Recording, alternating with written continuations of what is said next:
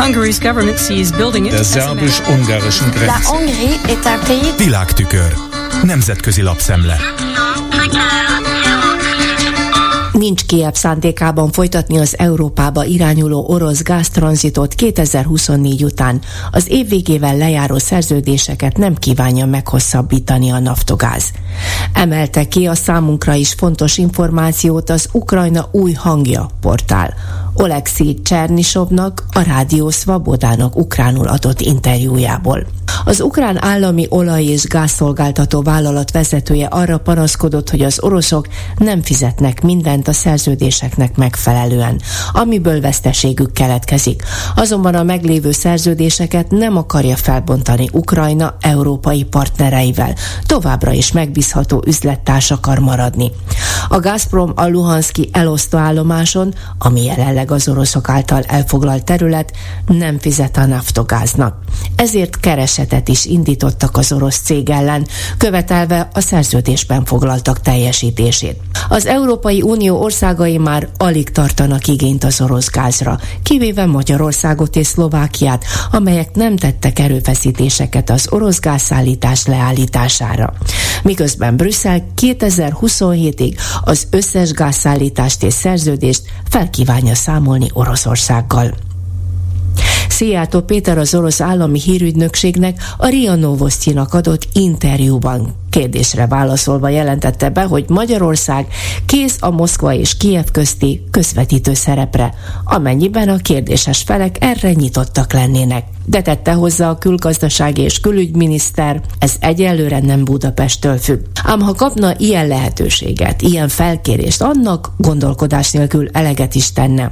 Hozzátette ehhez, hogy néhány nappal a két ország között kialakult válság után, a válság kifejezést használta, nem katonai műveletet és nem is háborút, ő beszélt is az orosz külügyminiszterrel, Szergej Lavrovval, és Zelenszky elnök kabinetfőnökével, Andrej Jármakkal is. Akkor világossá tette a számokra, hogy kész lenne a magyar kormány ilyen mediátori szerep betöltésére, biztosítva a tárgyaláshoz elengedhetetlen, egyenlő garanciális feltételeket és a teljesen biztonságos körülményeket is. Ez a felajánlásunk mind a mai napig aktuális. Erről senkinek ne legyenek kétségei, fogalmazott Szijjártó. Majd az orosz hírügynökség a cikket így folytatja. Moszkva nem egyszer egyértelművé tette már, hogy nem zárkózik el a Kijevvel létrehozandó párbeszédtől. Azonban erre semmi hajlandóságot nem mutatott mind a mai napig az ukrán fél. Dmitri Peszkovot, a Kreml szóvivőjét is idézi alap, aki szerint Moszkvának továbbra sincsenek előfeltételei egy ilyen tárgyalás megkezdéséhez. De szemmel láthatóan Kijevnek és a nyugatnak nincs szándékában békét kötni.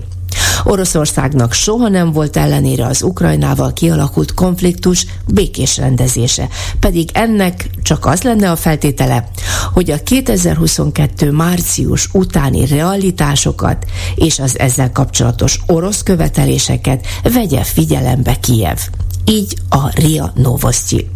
A cikk e tekintetben nem csak ellentmondásos, de még a feltételeket sem közli.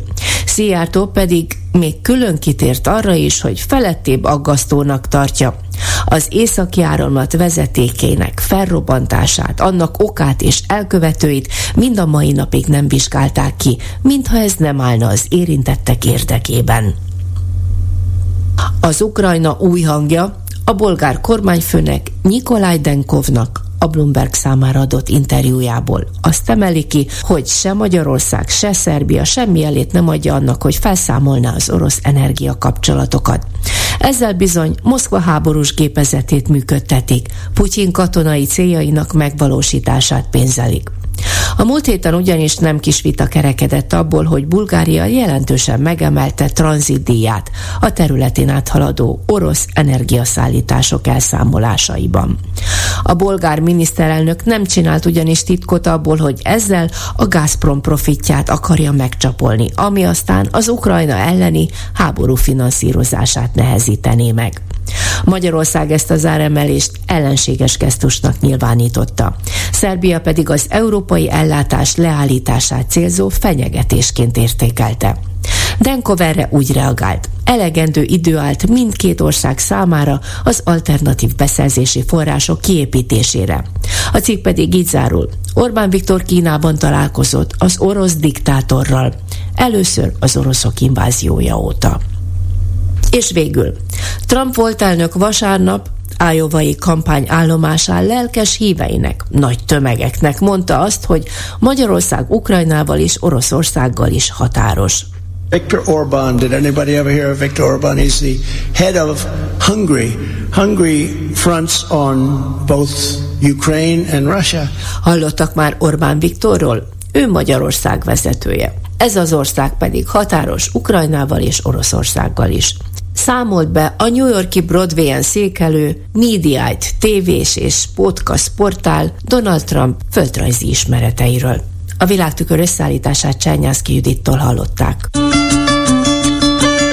Az zárbus ungarischen Grenze. Nemzetközi lapszemlét hallottak.